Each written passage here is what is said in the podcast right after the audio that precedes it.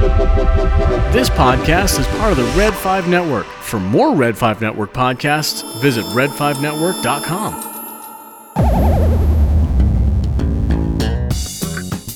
Do you like sci fi, fantasy, action, adventure, and comic books? Then you've come to the right place for your weekly dose of anything and everything geek. So strap in and let's get this show on the road. Welcome to the Science Fictionary Podcast.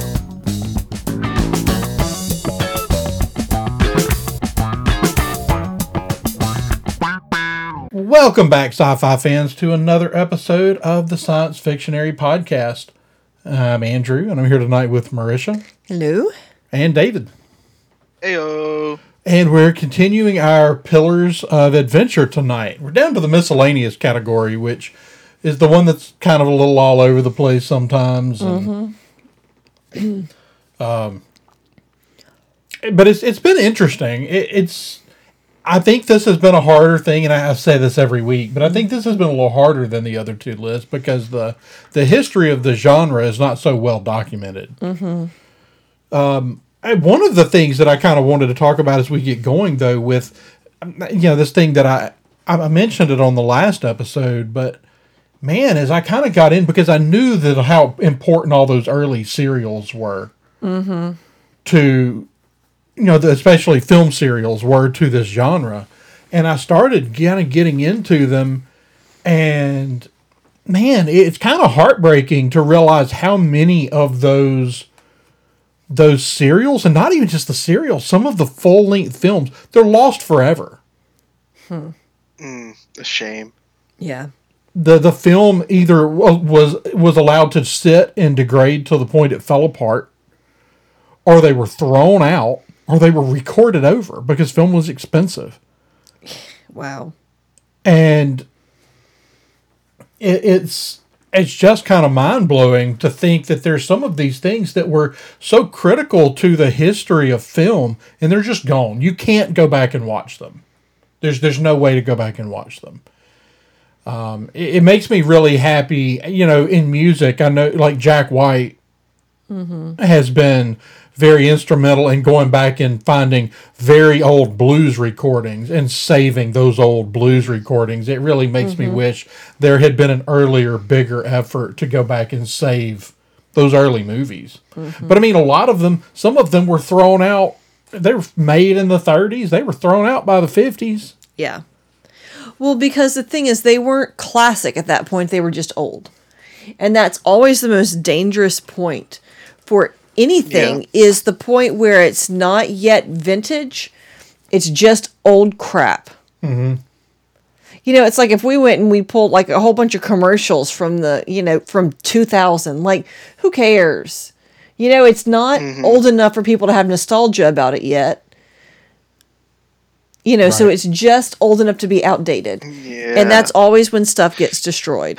It's like I'm. I wonder if Andrew's ever gone through this in terms of video games, but it's like when you're playing video games and you finish one, so then you go trade it in to like GameStop or something because it's just old. It's old news. I'm finished with it, and then years later, you're like, God, why did I ever? Trade that in for like fifty cents credit towards the next video game. Like I'm so mad at myself for it. But so yeah, I know exactly what you mean. I've never done that, but I've had some games that were borrowed and never returned, and I don't even know who ended up with them.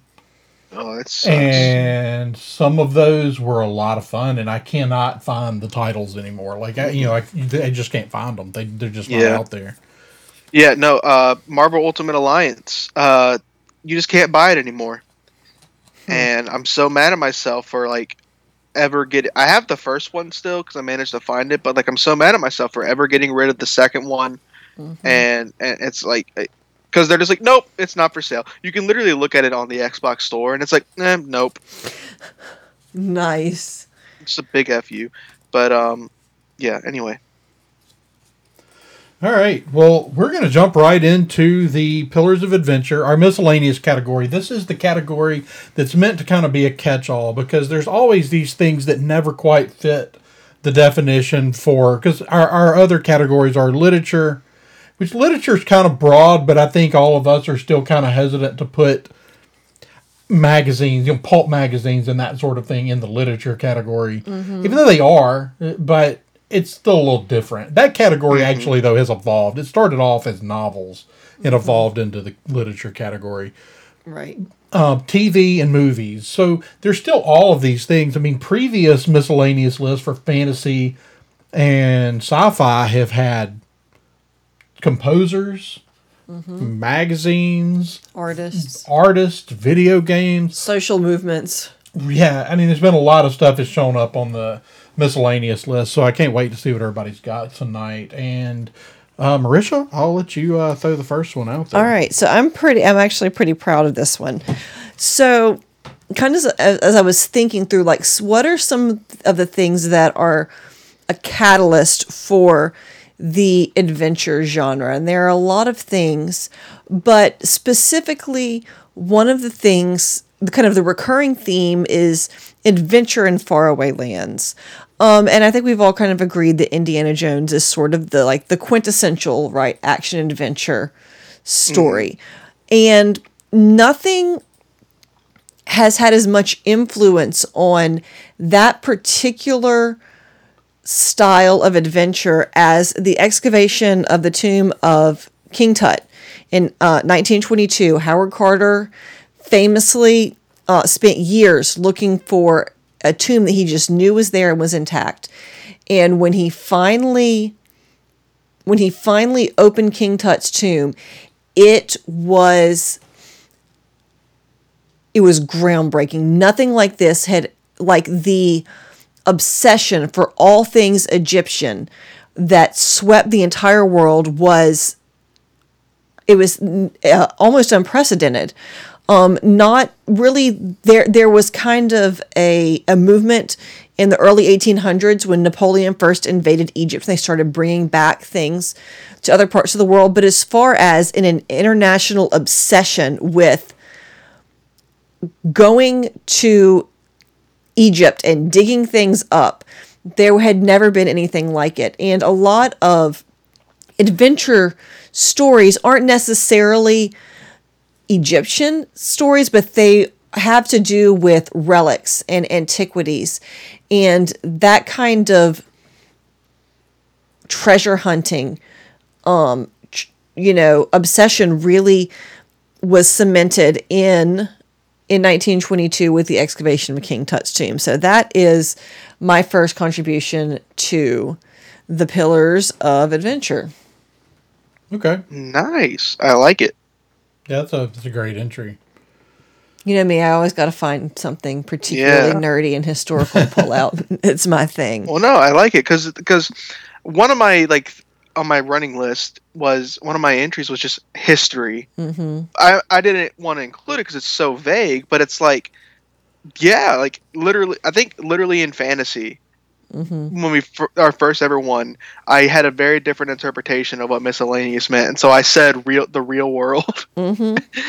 and I remember my dad was like, "What the hell are you talking about?" so um, it was a little vague, but yeah, that's like a perfect example of what I would mean by that mm-hmm. uh, of the real world influencing things, because everything that has ever existed started with something that was in the real world. hmm Either it inspired something, you know. So yeah, that's great. All right, David, what is your first entry? my first entry. So this is another one that I'm. Uh, I have a, a couple that I'm really confident in, but this this is one that um, I actually thought of kind of last minute, but it makes perfect sense to me. Uh, I have been hoping for more superhero representation of this. I couldn't always fit it in, hmm um, but this is the perfect place to do it, I think. And so I want to include the radio serial from the 1940s, The Adventures of Superman. Yeah. Ah, that was it's on in my. the name. Yep, that was on my list. Yeah, Excellent. The Adventures of Superman. Um, so, The Adventures of Superman was, if I'm remem- if I'm remembering this correctly, it is like the first ever other media about Superman other than comic books, and it was hugely popular. Have you ever listened to it? I have listened to it. Yeah. Yep. Not like the whole thing, but like I have listened to some of the episodes just for just out of curiosity, just for Mhm. fun.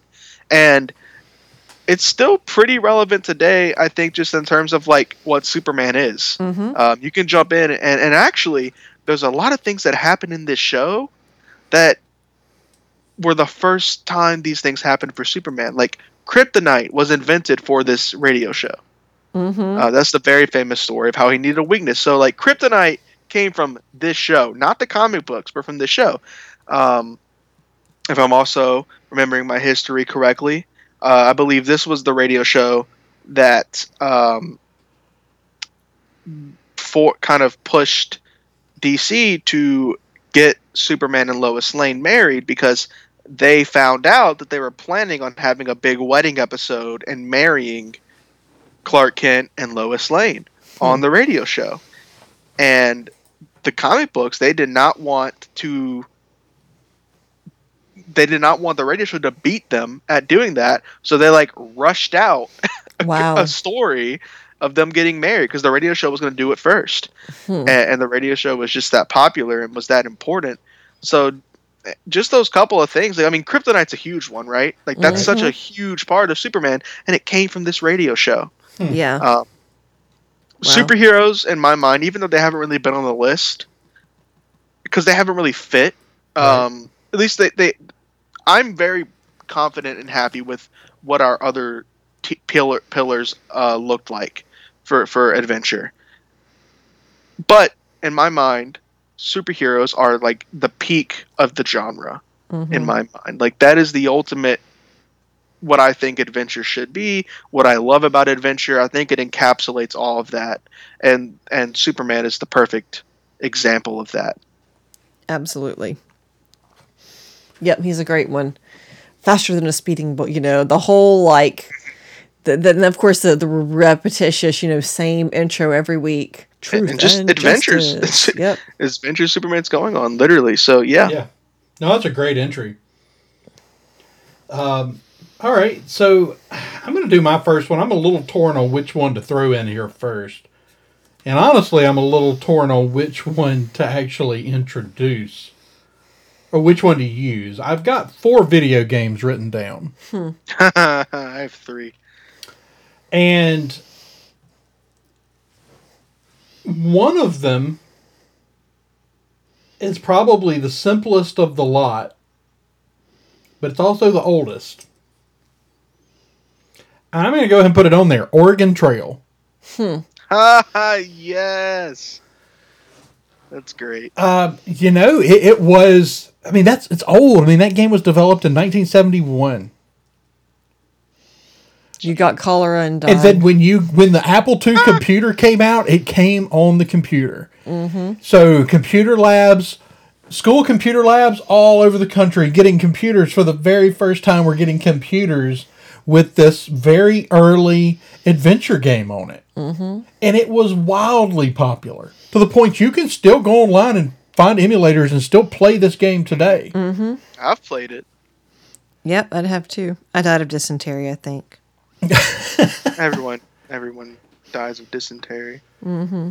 Um, but video games certainly belong on this list and i suspect by the time we're done more than one will make it on here but I I think that that being such an early example, I mean, it's it's kind of one of the first real adventure video games, and for that reason, that's my first choice.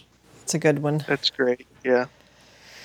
All right, Marisha, All right, what so have you back got? to me. Hmm. Okay, so so I actually had several radio shows.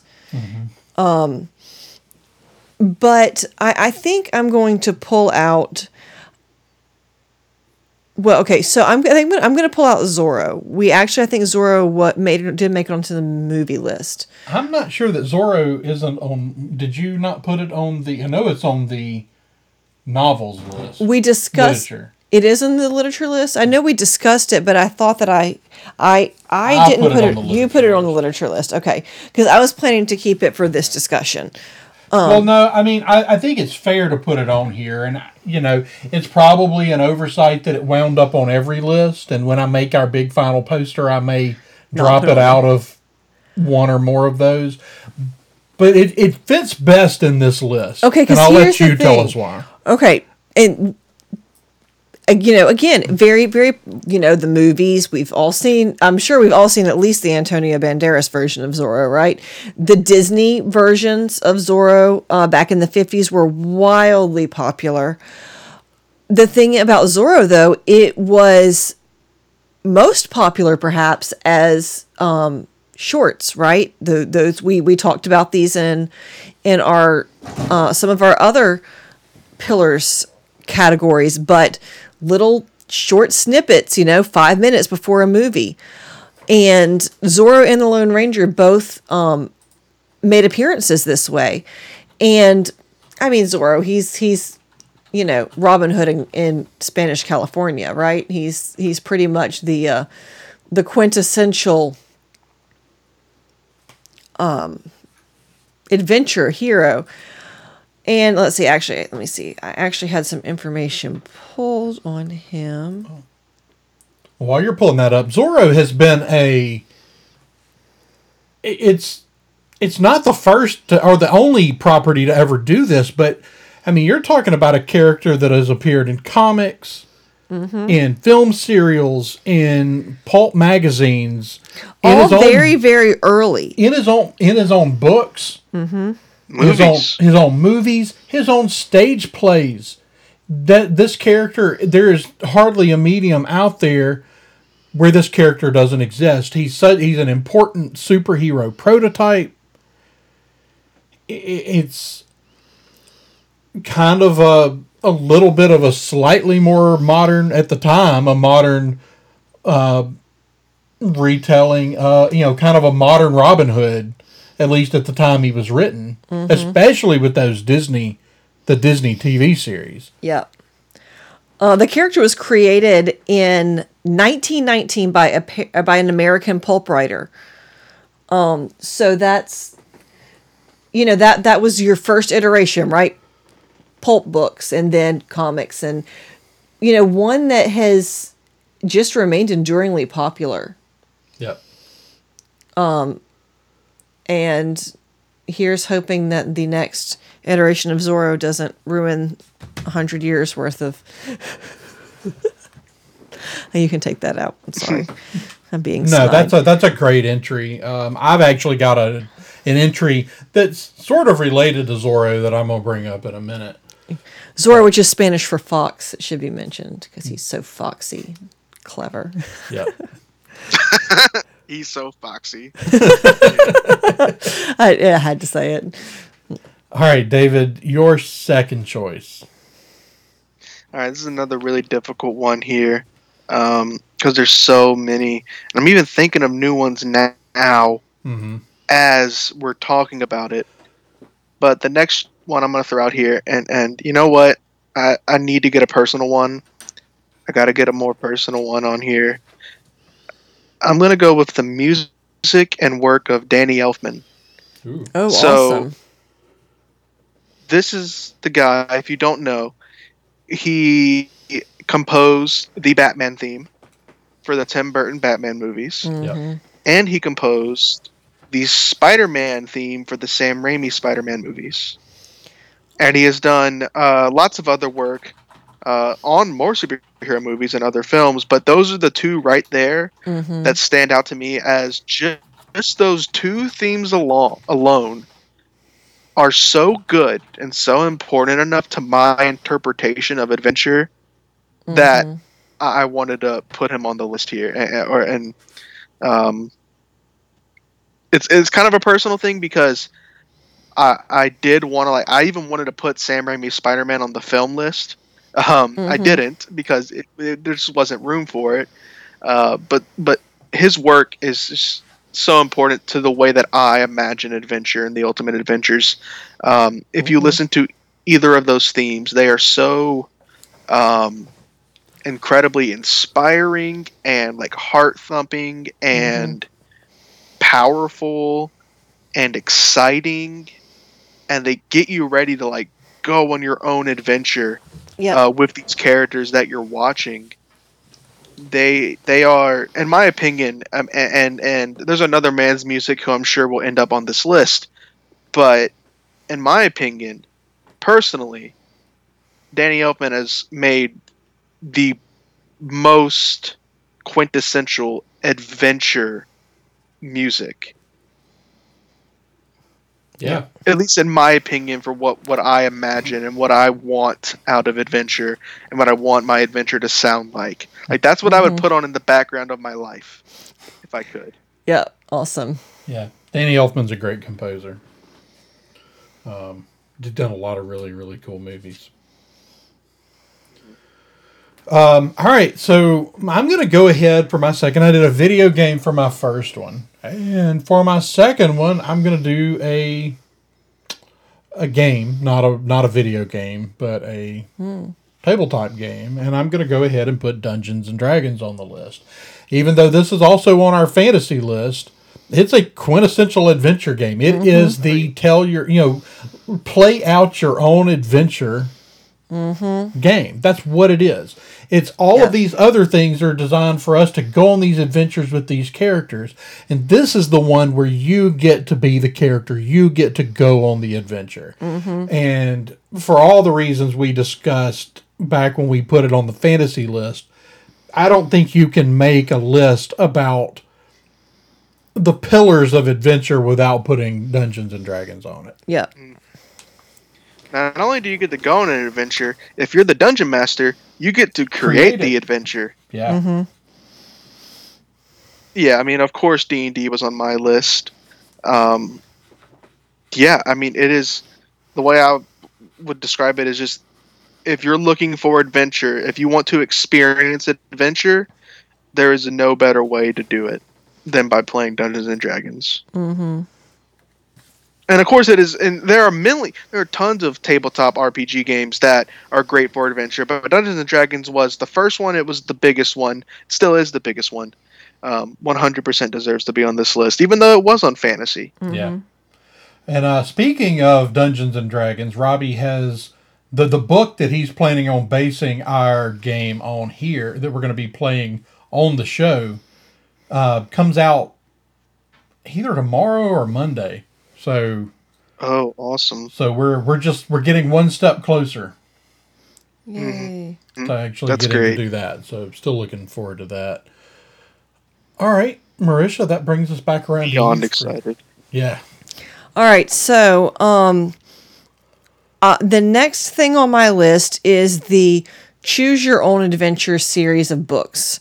They were first published in the 80s, um, ni- no, 1979 through 1998 was the original run of the Choose Your Own Adventure books. And like, I don't think you could be a kid during the 80s or the 90s and not come across these at some point. Basically, I don't know if you've ever seen one, David, but you have the beginning of the book and then you say, mm-hmm. okay, what are you going to choose? Are you going to choose to, you know, ford the river? Are you going to choose to walk up and look for, you know, walk through the woods? If you choose one, go to page eight. If you choose two, go to page 13. And then just th- like that through the entire story. Um, and I think there are something like 180 um uh, Oh, in the wow. original just the original run of of this this series uh, just ridiculously successful. The first one was entitled The Cave of Time and was uh, based on a concept by Edward Packard and originally published by uh, Constance Chapel and R.A. Montgomery. They were actually, I think, Bantam Okay. uh, was Bantam publishing them whenever I was whenever I was reading them as a kid. But yeah, 184 books Pretty impressive. and you know like i said they were they were kind of i think the kind of the pulp books of of kind of our generation they weren't like great you know towering works of literature but they were engaging exciting things to get children to read and uh, they did so pretty Yeah. successfully No, that is an awesome entry. I have seen them. My my grandmother had a few of them. Um, so when I was a kid, uh, they absolutely blew my freaking mind.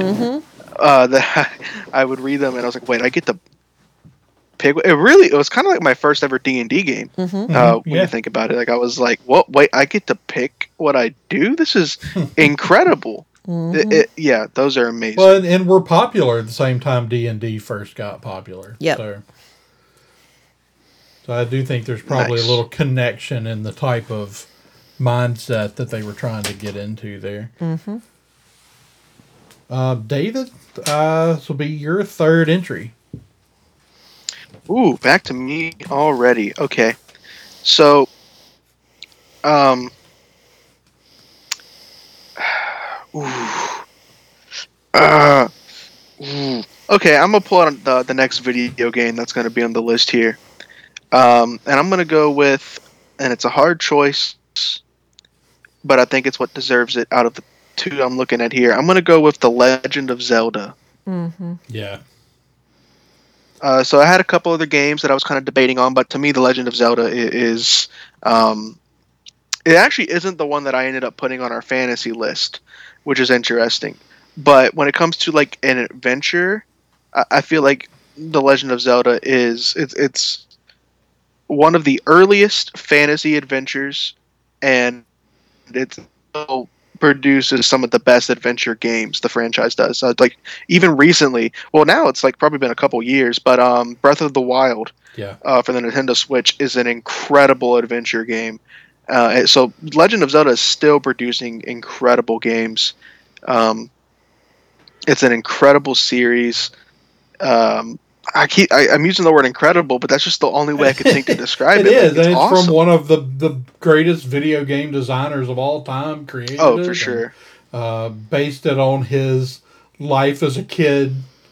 You know, when he was a kid exploring forests in Japan, Mhm. and you know, it, it's it changed the idea really of what these adventure games could be, especially on a console. Mhm. So yeah, it's a it's a great game. I mean that one's that one's really really close to the beginning of, of Nintendo. There, I think that was in their second year of existence Wow. that they dropped Legend of Zelda. Because Super Mario Brothers was in '85, Zelda was '86. And I did think about Super Mario Brothers, but when I thought it came when it come to adventure, and I had to pick mm-hmm. between the two, I, even though Super Mario Brothers was first, I, I I wanted to go with Legends of Zelda. Yeah, and I mean Super Mario Brothers would absolutely make sense on the list, And it still might end up on there. We'll see what happens. but Legend of Zelda is kind of the the. I don't always think of Uh, Mario's definitely an adventure, but for some reason I never really thought about it in the same vein as Legend of Zelda as a as an adventure. Hmm.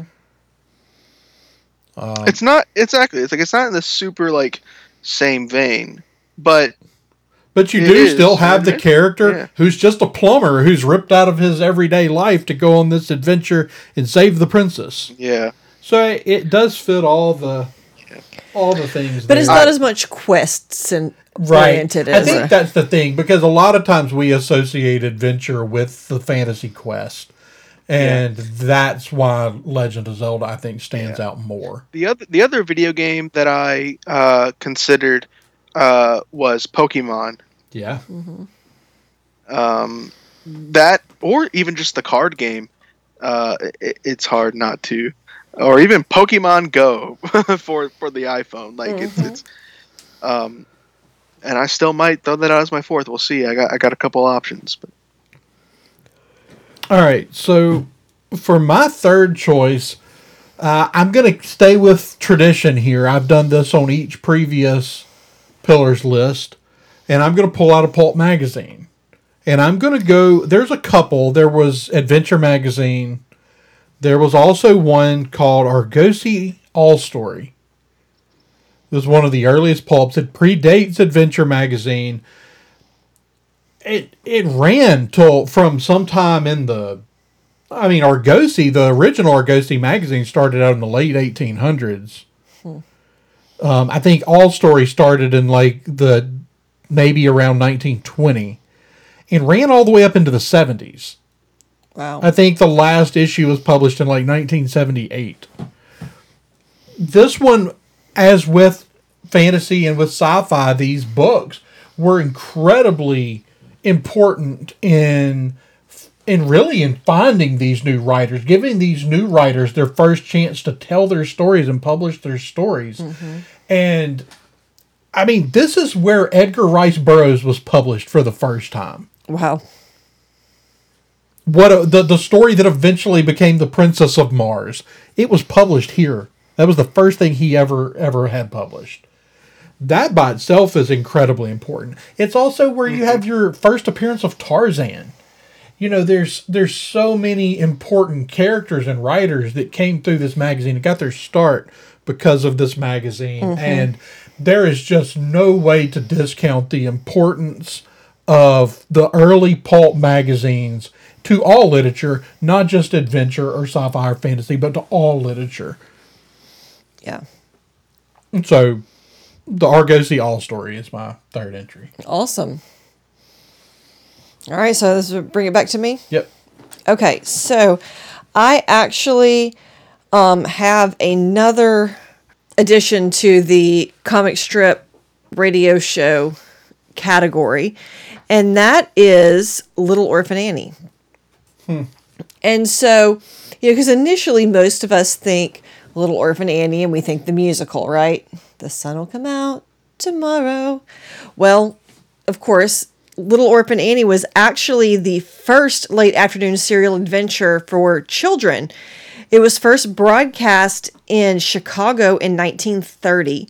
Was of course originally a comic strip in the 20s. And basically the the format it was a 15 minute each each weekday with an open ended storyline that, according to Encyclopedia Britannica, featured Annie vanquishing a procession of gangsters, spies, and pirates in a variety of far flung, locales. Doesn't get much more adventures than that.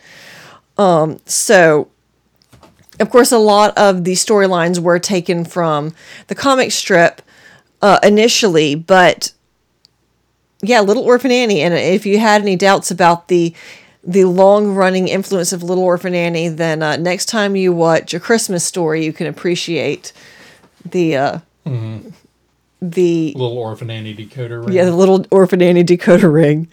Uh, yes, and so Ovaltine. yeah, sh- exactly. Shout out to um, shout out to Ovaltine, the long running sponsor of Little Orphan Annie and the unexpected hero of a unlikely addition to the adventure Yeah. category. Cool. So Yeah, that's an interesting one. There's so many in that the the, the radio shows Mm-hmm. were were so important. And I went Little Orphan Annie because it was like the original children's serial radio Yeah. show. It was kind of, and also, you know, the the pirates and far flung locales, you know, kind of contributed. Yeah, yeah. People don't necessarily think about that as an adventure, but the comic and the Mm-hmm. radio show were.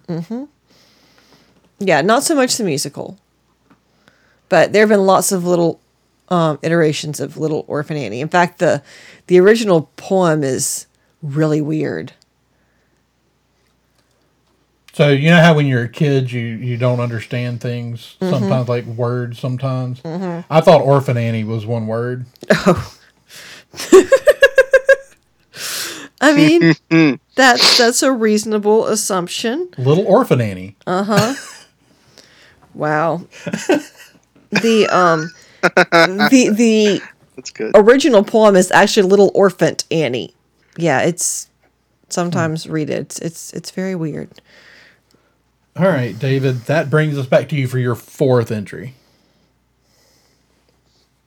All right, so uh, I have one I want to I want to throw out here, uh, and so here's the interesting thing about this one, and this also kind of relates to the choose your own adventure books that Marisha brought up. Maybe this should be in literature, but I didn't think about it until we were making this list, and so I'm gonna throw this out. And I, I mean, I think it definitely belongs, but it should either be on this one, or if you think it should just go on the literature list, then maybe we should just add it to that. Um, and, and maybe even the same with those choose your own adventure books because they are That's true. literature, right? Technically books, yeah. I have um, the journals of Lewis and Clark. Ah, excellent. Actually, that's really ironic. We've literally Yeah. been reading the journals of Lewis and Clark with my kids in school this week.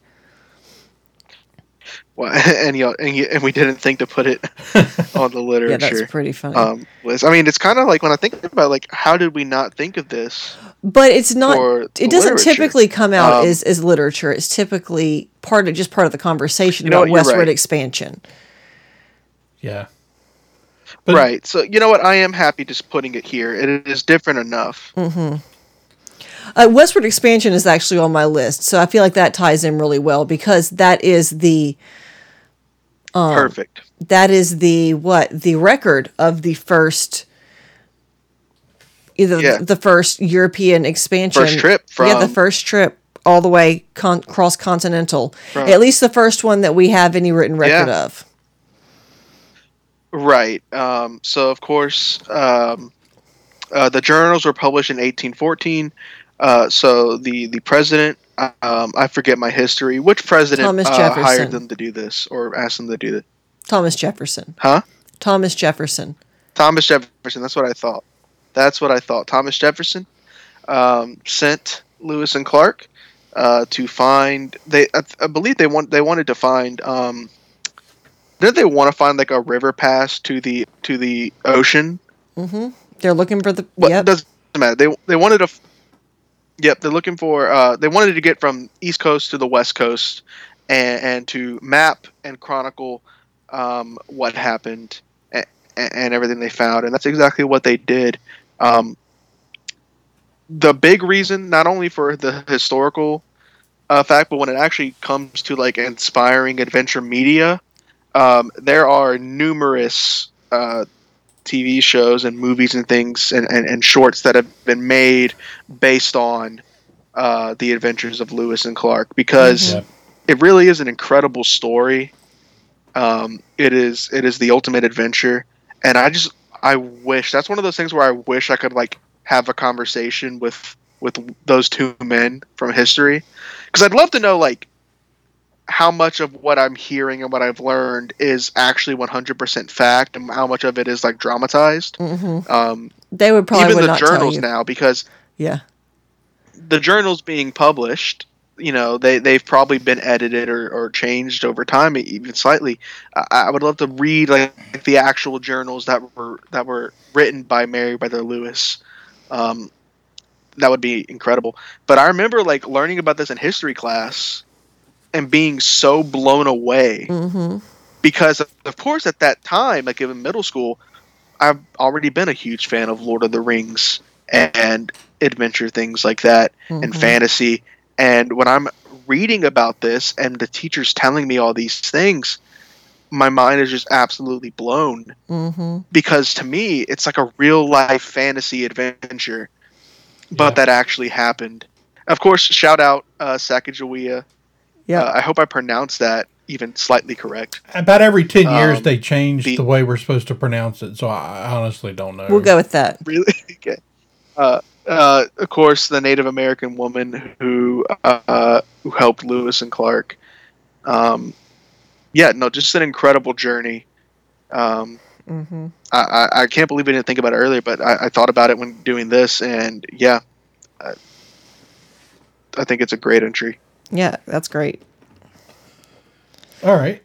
That's a really good one. Now, I'm going to pull out something that's a little more broad topic than I was initially going for, but kind of looking at film serials and trying to narrow down which one was the most influential or most important. And, and then I kind of started looking at it more like I do the serials for the books, the pulp magazines with the serialized stories. Well, I haven't been picking out individual serialized stories. I've been picking out the magazines. And so I started looking. There is one production company that was very important to the early adventure serials. Now, the company no longer exists, but it's called, Re- they were Republic Pictures. Republic Pictures contained the first, among many, many, many others, the first appearances of Dick Tracy on, on film. Dick Tracy, Robinson Crusoe, Zorro, the Lone Ranger, The Adventures of Red Ryder, and Captain America. Wow. Wow. Holy crap! so that's my choice is this production company that I think really sometime after World War II they they really a lot of companies a lot of production companies kind of went belly up they mm-hmm. they lost so much money during the war effort Like a lot of companies are going to do as a result of the pandemic. right so not a company that's around anymore but a, a company that put some of these now these a lot of these characters existed in other forms comics and radio dramas and other things first but the first company to put that incredible list of characters on the screen Yes, that's impressive. is is my fourth entry on the list That's great. Unless we just want to go another round. well we've Um, only got 12 and i usually like to get the Um, list close to at least 15 Okay. Well, we'll go another round then. it looks better okay. on the print versions Um. so. I So, agree. all right. So I am. For me, there's kind of another. Um. I have a little bit of a toss up because I feel like a couple of different significant world events really influenced different the different things that we've kind of considered adventure. Um, and so I'll kind of throw them out there, and y'all can help me pick which one we want to go with. Uh, the Silk Road and the Crusades. Um, you know, kind of in the Middle Ages, this is the beginning of, it, uh, at least for Europeans, kind of an idea that the world is much much bigger than they really than we really had any idea of. So the Silk Road, of course, is into China, and the Crusades just opened up a whole new world of. I mean, th- interaction. You know, theoretically, we were, um, you know, Europeans were fighting with the Muslims, but there was a lot more cultural exchange than I think anyone anticipated. And the Muslims had really managed to keep a lot of Greek learning alive. And so just this going out, you know, we're going to load up and we're going to go on a crusade. A lot of people were going for a lot of different reasons, but some of them were just going to see exotic things and to have adventures. And the other the other kind of historical event that was on my list is the British Raj, which is the um, British occupation of India between 1858 and 1947, which is very problematic, um, I think, undeniably, in a myriad of ways, but is also influential in bringing a lot of a, a lot of, of Indian culture to the European awareness. Um, you know, um, Western, you know, in in in United States and and European awareness. So those are kind of my historical events that I feel like sort of were the catalyst for a lot of adventure stories. So anybody have any thoughts on any of that? No, I think that's great. All right. Well, that's that's I think you know just significant historical events that I feel like really Yeah. broaden broaden people's minds. You know, um, medieval culture was such a we live in this box kind of world, and I think people kind of tend to get into that kind of rut, and it usually takes some kind of large world event to sort of shake people out of their their just comfortable world or their just quest for survival. So significant world events that uh, influenced adventures. No, I- adventure stories. There we go. That's what I'm going to go with.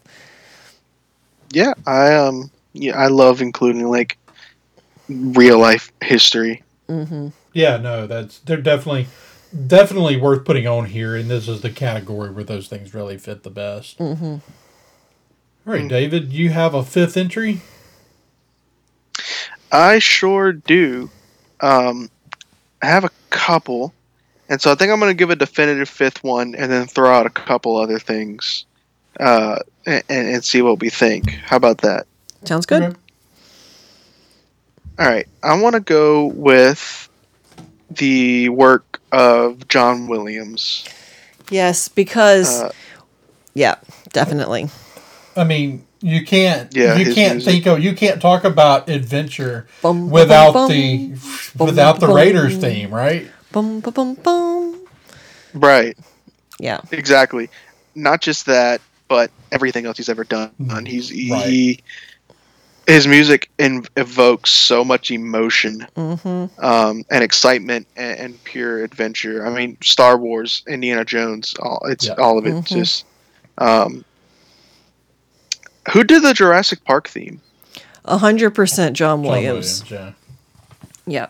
It was John. Okay, that's Yeah. what I I was pretty sure, but I, I just wasn't. Uh, I didn't want to say that and be wrong. Yeah, Jurassic Park. It, it, Well, that's one of the most beautiful I- themes. he's ever anytime anything exciting happens in my life, uh, I, I I hum the Jurassic Park theme. Mm-hmm. yeah, that's, that's hands down So, one of the most beautiful themes he's written. Mm-hmm. Absolutely. Yeah, But no, I mean, you you know that John Williams definitely belongs on this list. Same reason Danny Elfman does. He's he's brought that. he he's he's added the soundtrack to everyone's idea of adventure. Yep. Absolutely. All right, so mm, the one I'm going to throw out for my fifth, I'm going to put another video game on. Okay. Um, and it kind of skipped over it initially because I, I felt like Sure. Oregon Trail and Legends of Zelda were, were so big. But I, now that we're coming back around, I'm going to go ahead and put it on here is King's Quest. Hmm. Uh, David, are you Ooh, familiar okay. at all with King's Quest? Uh, I've never played played them. Well, that's Um, King's, vaguely familiar. King's Quest goes all the way back. It starts with um, a game called Wizard and the Princess that came out in 1980. And then the first King's Quest proper was in 1984. And of course, the the game that's I think was kind of is kind of her- heralded as the the pinnacle of the series was King's Quest 3 in 86. I, it's the ultimate fantasy questing game as far as video games go. cool. I- It's It's in the name. it, it's literally in the name, but um, yeah, it, it's it's it's a big one. It's a beautiful game, and it's still fun to play. You, there's still places you can find online to play those original games, and they're still fun. And it, it's uh, of course you know there was one in the '90s. I, the I think Marisha will will get a kick out of this. This is very much her her kind of humor here. Is the 1994 King's Quest Seven was titled "The Princeless Bride." Of course it was. That's good. but uh, a great adventure game, uh, kind of one of the quintessential questing games out there, and so that's my fifth choice. Cool. So that brings us around. That's 15. Everybody's got their five on the list. But before we wrap up, I definitely want to ask is there anything that you still have that you really think needs to be on this list before we end? Did the Lone Ranger not make it on this list anywhere? If I had had one more out of that's what I would have. I think Chosen. the Lone Ranger should be on. In which format? Just in general, the Lone Ranger? I mean, I think yeah, the Lone because it's the it's the same as Zorro. It's the the pulp magazines and it's Comics the the comics and the radio show and the TV shows and the shorts before the movies and then the movies and the so many different iterations of the Lone Ranger. Yeah, I mean, I would definitely second putting the Lone Ranger on the list. Yeah, Lone Ranger. Uh, and also because by association that kind of vaguely includes Knight Rider because Knight Rider is like supposed to be a modern interpretation of the Lone Ranger, and that's just hilarious to me. the idea that by association, uh, Knight Rider is on this list. Yep. That's the way my brain works. Yep. That that's tracks. Well, it's like, you know, well, Zorro's on the list, so Robin Hood doesn't have to be, you know, kind of like by association, you know. Uh, uh the Lone Ranger, I think for the radio show alone, the, the radio show is incredibly popular. I mm-hmm. think the radio show alone is enough to put the Lone Ranger on this list. Mm-hmm. And then when you start looking at all of the other medium that mm-hmm. the, the character is in, then then yeah, it just Yeah. cements it. I, I think you could make an argument for putting Robin Hood on this list, but I think he's on all the other lists, Yeah. you know. Yeah. So I think we can just include all of the Robin Hood pre the ballads and the because I think we discussed all of that in the first one. Yeah. So, um, I mean, I really don't. My list is pretty much, pretty much on there. Like between what I put on and what y'all Yeah. put on, my list. I don't really have anything left. David, do you I'm pretty any? happy with the list, okay. but so I have a I have a couple things. So just some shout outs to some video games. I'm okay with these not being on the list. Like I'm really not worried about it. But just some shout outs uh, on my list. I had uh, the Elder Scrolls Yep. video games and also Final Fantasy. hmm um, two excellent game series. Uh, personally, like I like them more than I like Legend of Zelda, because I thought Legend of Zelda was more significant here. Um, and the only reason I put Elder Scrolls over Zelda in the fantasy list is because I feel like Elder Scrolls has a more fleshed out fantasy world. I agree. But when it actually comes to the adventures taking place, uh, I thought Legend of Zelda belonged here. Um, but other than that, there's on, everything that I wanted to be on the list on the list, except for one thing, and I didn't include this one thing because I have no idea how to actually put it on the list. But I had put on my long list just toys question Hmm. mark That's an excellent. because when I think adventure yep. yeah, just any toys. Like what I was doing. I was creating my own adventures every single day in my bedroom hmm with with all the toys that I had. hmm And I'm like, well, maybe I should put Hasbro, but then I'm like, no. What about all the other toy companies that Mhm. gave me so much joy? So then I also had like Legos, um, because that's a big one. But yeah, that's toys. I just have I have no idea, um, how to put that on the list. Um, but shout out the toys, Yeah. I guess. you know and and i feel like honestly the real star of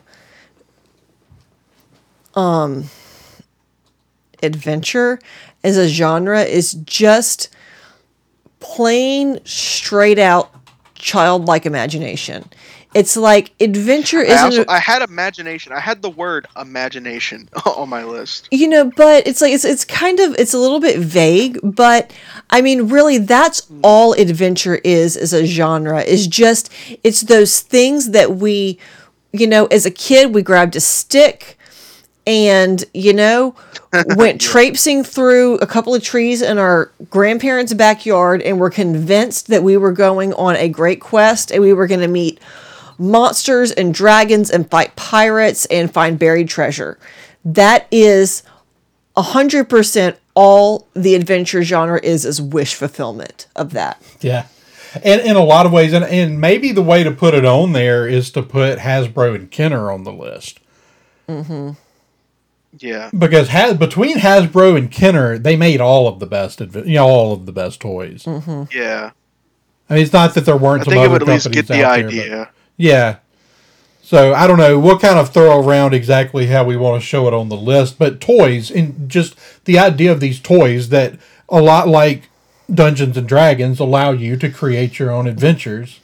See, mine was mine wasn't like action figures. Mine was dress up clothes. You know, like right. hats It- and weapons, Exactly. Like Nerf guns, man. I had I s- Nerf gun. Yeah, I specifically remember like having all these superhero costumes and dressing Mm-hmm. up like Mr. Fantastic and and run like why Mr. Fantastic? Who got me that costume? Who was like Your dad. get this costume? I'm gonna Mr. F-" it wasn't him. It wasn't my dad because my dad would have got me like Spider Man or Superman. That's true. Like, Mr. Fantastic is so which he did. I think it was like you know a random aunt yeah. you know, one of the like- aunts that you don't see except for Christmas, and she's Uh-huh. like, "Here, I got you this Mister Fantastic It's a super. I- I- she I she heard- knows David likes superheroes, and so she bought you a superhero costume. She didn't know who Mister Fantastic was. exactly. He just sounded important because he's fantastic. Exactly. He's fantastic. Yeah. But anyway, yes. Uh, dress up clothes is a big one. Yeah. Yeah, so I think I've kind of got in my head how I'll show this on the list, Awesome. and uh, yeah, it's a great entry. All right, well, if is that are And we kind of wrapped good. up? Other I mean, that, there's nothing left that I'm. right. I mean, my list is on here. That brings us to 17 really solid entries. And we'll get those out as quick as we can and then let um you know, let the listeners and and I'm going to release next week or next week's episodes. This is this won't be on this episode. I'm going to cut this out, but I think I'm going to release these backwards. I'll flip the numbers Okay. on them so that this will release on Monday so that we can do our listeners list on Thursday. okay, and also we'll be Uh, releasing okay, the other good. one right as the Snyder Cut's coming out. Yeah. This, yeah, that'll be good. Cool. Well, um, anybody got anything they want to mention before we wrap up? So many things. yeah, I see it all the time. that's funny. Yep, that's kind of Maybe the real adventure is life itself. Yeah, that's true. It is. if only I could get it in gear and just not, you know, just be like, can I just sleep through the rest of it? But what kind of adventure is that? it's been a year. It's been a long, tiring year. Maybe I'll sleep through the next adventure. All right. Well, let's uh let's wrap this up then. All right, well, it's been real. No, you have to let me actually. Oh, we have to finish. All right. Yeah. Fine, whatever. Blah, blah, Rich blah. is already like heading out of the room. I am. I'm like, I'm ready to be done. That's 100% fair. It's 11 o'clock. All right, guys. Well, that's going to do it for this episode of the Science Fictionary podcast. That's really our last entry into the Pillars of Adventure, with the only thing left being your entries when we do our listeners list next week. So, Marisha, until next time, where can people find you? You can find me on Instagram at princesses underscore and underscore padawans, and I'm P Padawans on Twitter. All right, David. You guys can find me on Twitter at David underscore JG Peoples. All right, and I'm Andrew Gore. You can find me running the Twitter account for this show at sci underscore fictionary. You can find me hosting our other show, the Cor- or, Coruscant Radio Underground, where we talk about everything in that galaxy far, far away. You can drop us a line at the science fictionary at gmail.com. And as always, you can check out our podcast as well as the rest of the Red 5 podcast family at red5network.com or at Red5 Network on Twitter. And until next time, live long and prosper.